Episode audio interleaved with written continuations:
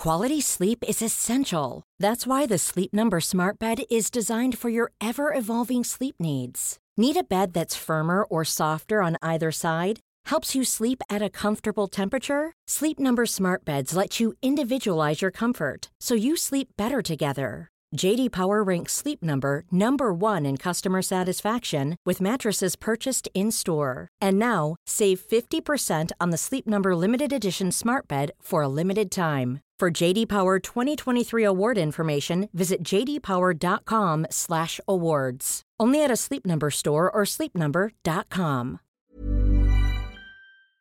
Today's episode is presented by Lloyds Banking Group. Everyone deserves a safe place to call home. That's why Lloyds Banking Group has championed the social housing sector for decades, supporting more than 340 housing associations across the UK. We want to save our country from the radical left, the radical left crazies. I'm running as a Democrat, but I'm going to be everyone's president. You're listening to Campaign Confidential, our special podcast series on the US elections. There are so many issues surrounding the upcoming elections in November. From voting challenges to civil unrest, and from dark money worries to disinformation. But the issue dominating debate in recent days has been the passing of Supreme Court Justice Ruth Bader Ginsburg. That news immediately generated a battle over when and how to replace her on the country's highest court. Most Republicans want Trump's candidate, who is expected to be announced later this week, to get a vote under the current Republican controlled Senate while Democrats say it should wait until after the November 3 outcome is decided, citing the Republicans' own precedent when in 2016 they blocked even the hearing of Barack Obama's candidate for nearly the full election year. Either way, the debate is already proving to have deep and volatile impacts on voter enthusiasm and voter turnout. And don't forget, voting has started now.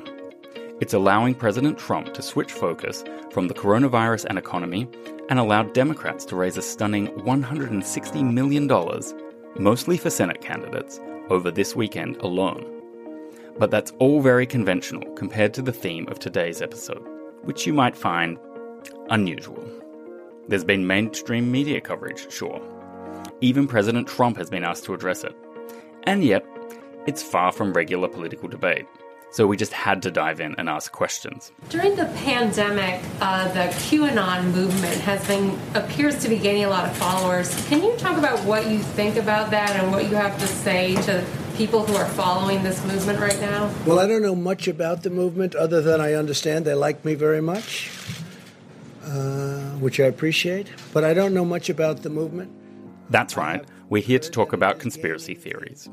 There's one in particular known as QAnon but don't fool yourself into thinking there's just one. QAnon emerged in October 2017 from cryptic internet postings that supposedly originated from a high level US official. It claims that Donald Trump is engaged in a secret war with a satanic pedophile cabal, which involves large parts of the liberal democratic establishment and Hollywood. Listen to this reporter describe the movement to President Trump. At the crux of the theory is this belief that you are secretly saving the world from this satanic cult of pedophiles and cannibals. Does that sound like something you are behind? well, I haven't. I haven't heard that, but.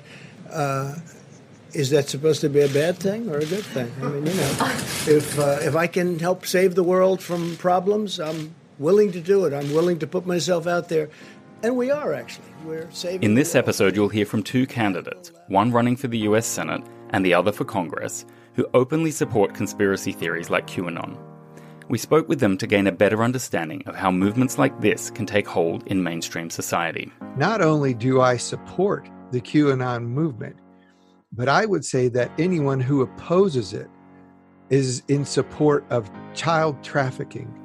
And in the second half of the episode, we'll talk to Politico reporter Sabrina Rodriguez, with a fascinating look at how conspiracy theories are being targeted at Hispanic voters in the crucial swing state of Florida. Nobody has been talking about this. Nobody has been dealing with this uh, when it comes to Spanish language disinformation.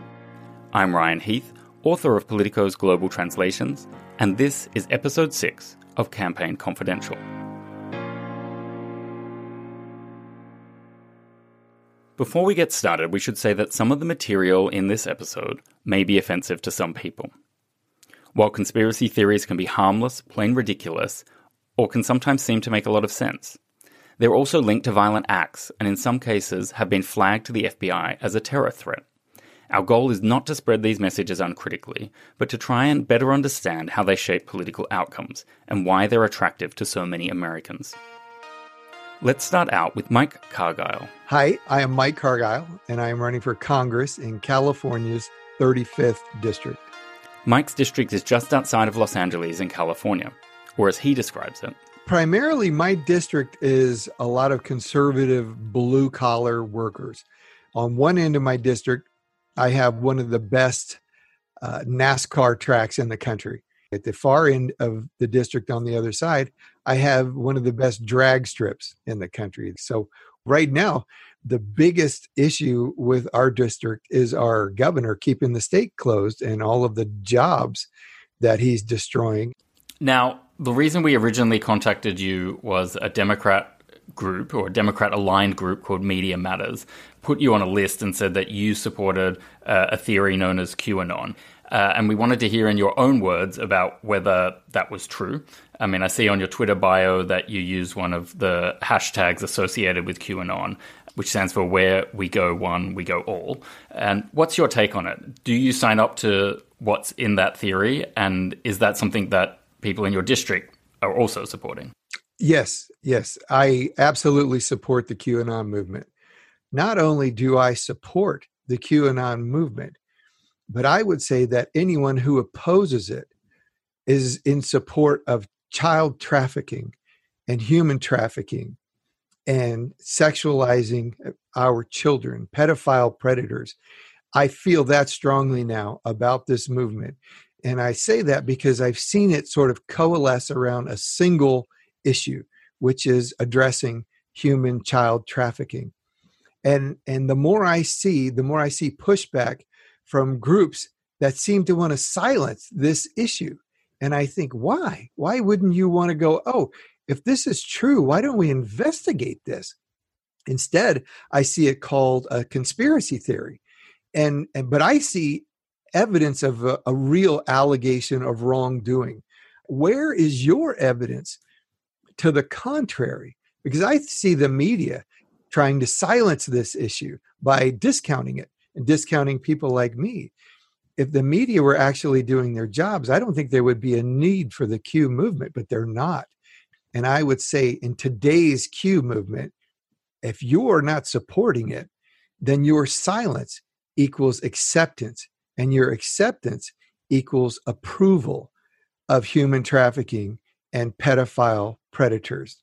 That's how strongly I feel about it now. And what would it take for a government agency or a police force or President Trump to convince you that enough was being done to investigate the issues?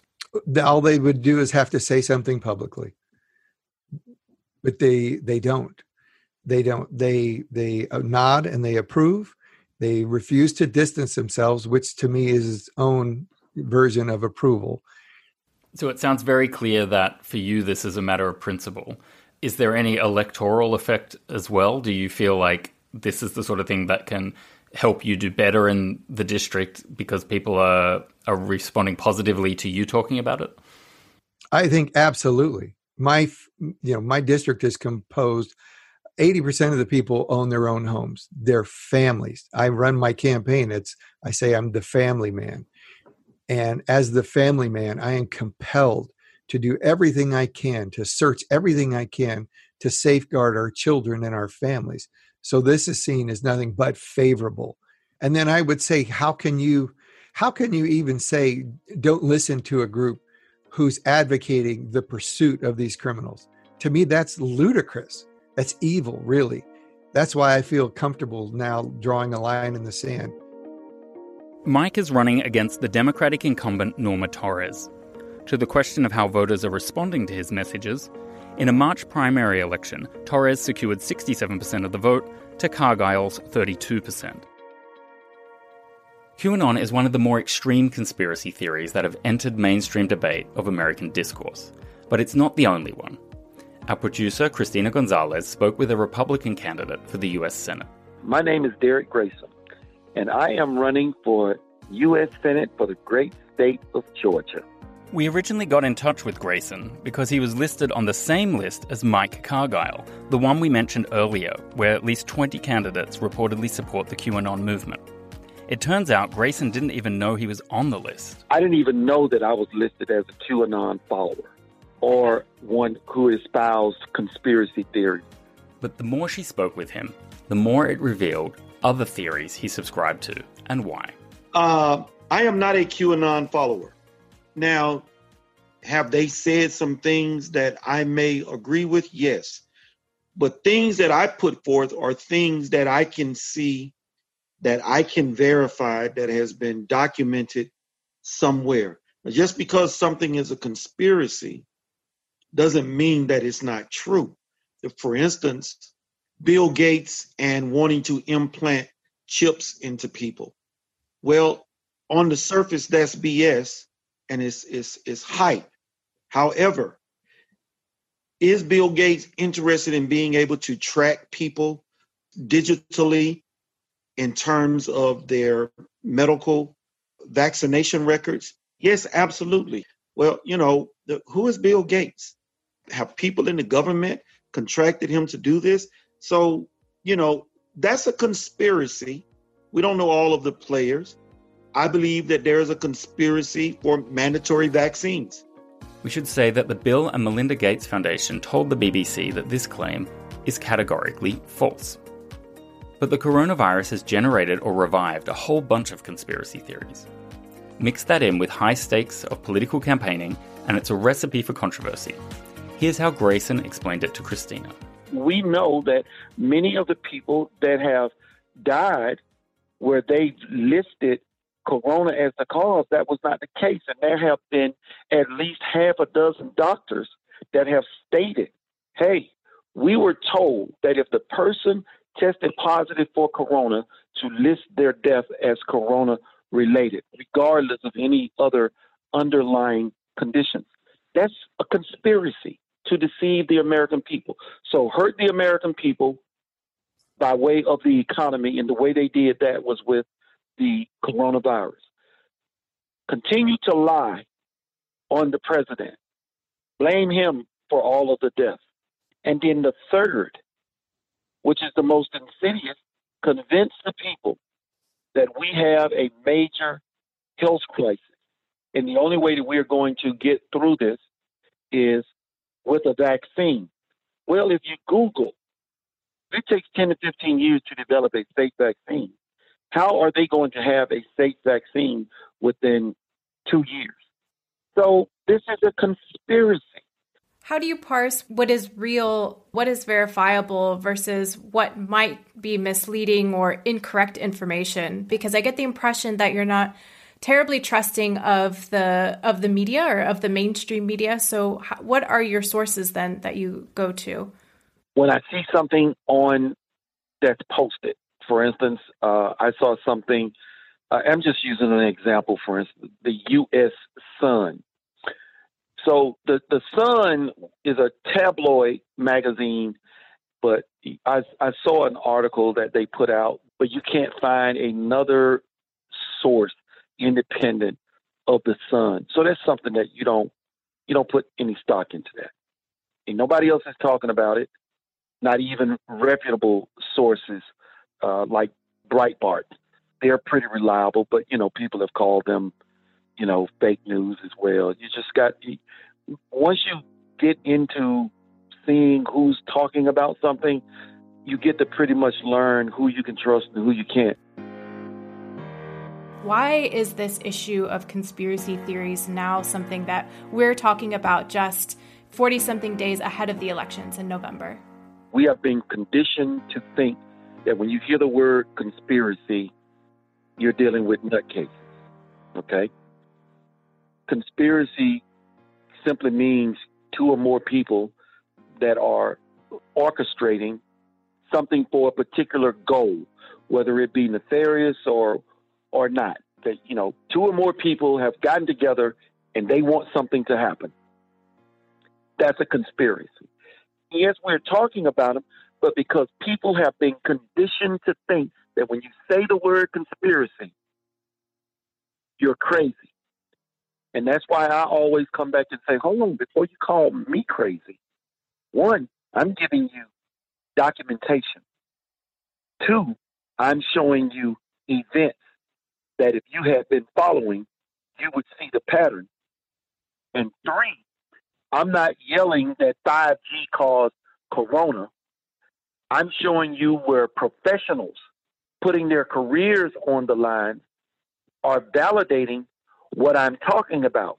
And if you think that we're crazy, pick up a history book.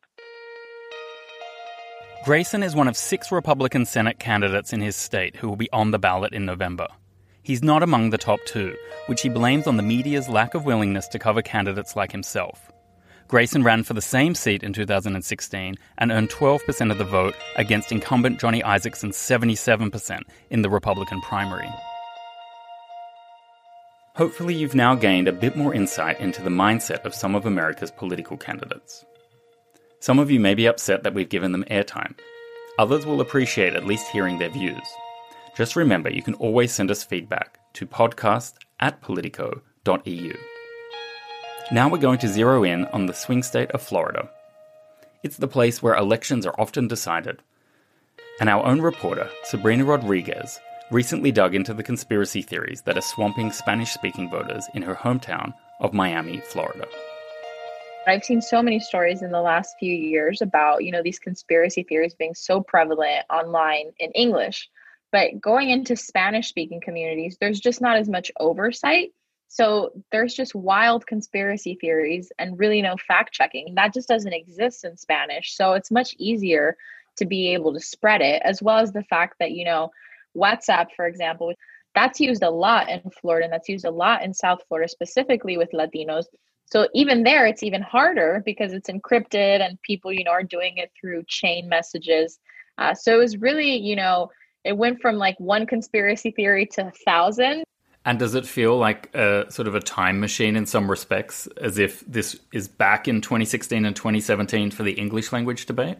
Yeah, it does to some extent. You know, nobody has been talking about this. Nobody has been dealing with this uh, when it comes to Spanish language disinformation.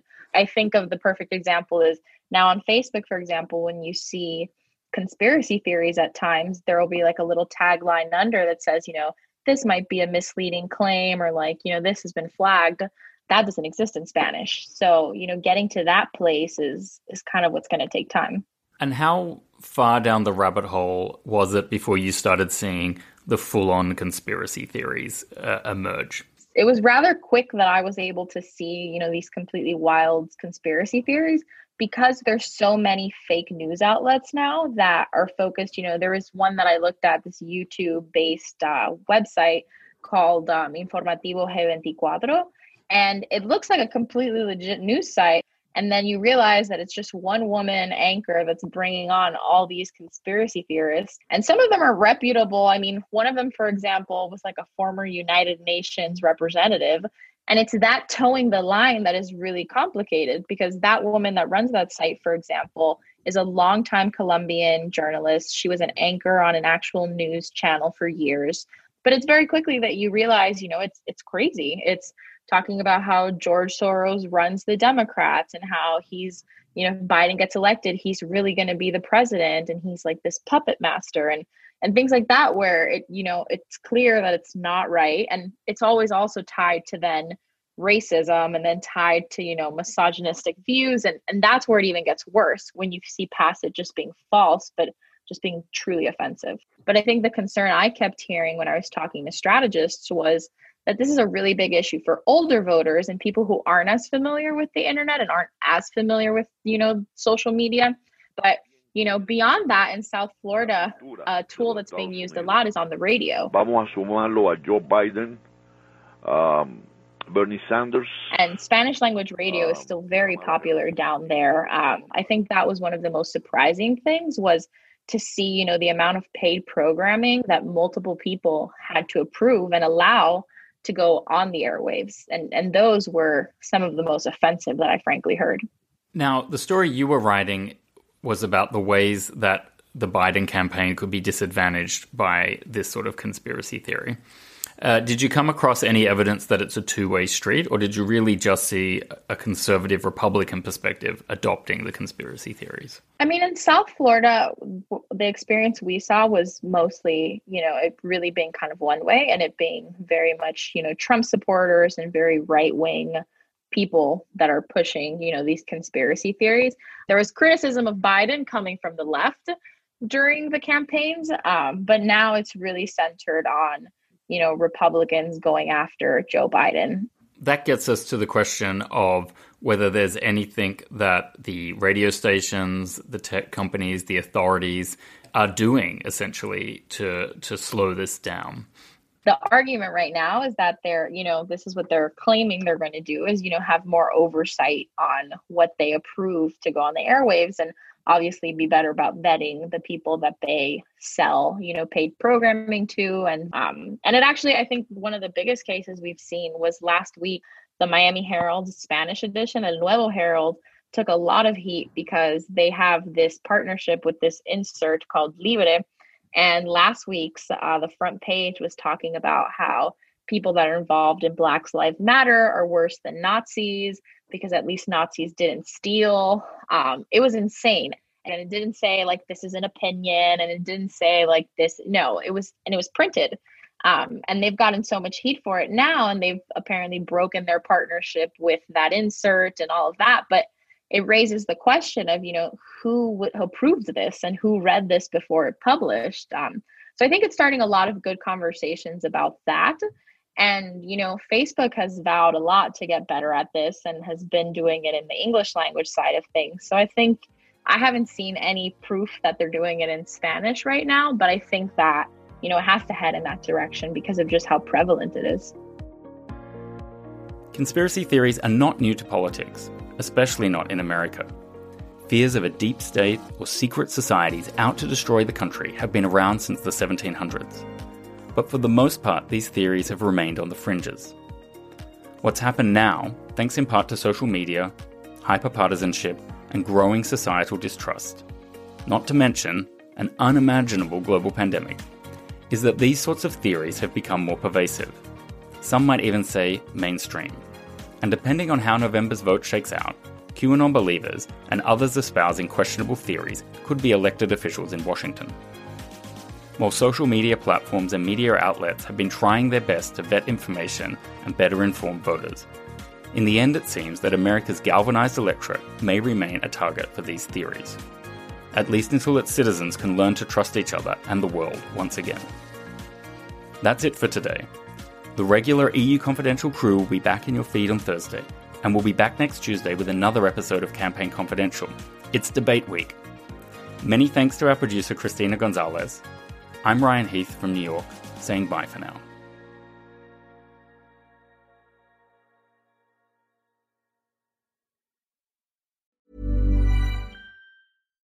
Hi, I'm Daniel, founder of Pretty Litter. Cats and cat owners deserve better than any old fashioned litter. That's why I teamed up with scientists and veterinarians to create Pretty Litter. Its innovative crystal formula has superior odor control and weighs up to 80% less than clay litter. Pretty Litter even monitors health by changing colors to help detect early signs of potential illness. It's the world's smartest kitty litter. Go to prettylitter.com and use code ACAST for 20% off your first order and a free cat toy. Terms and conditions apply. See site for details.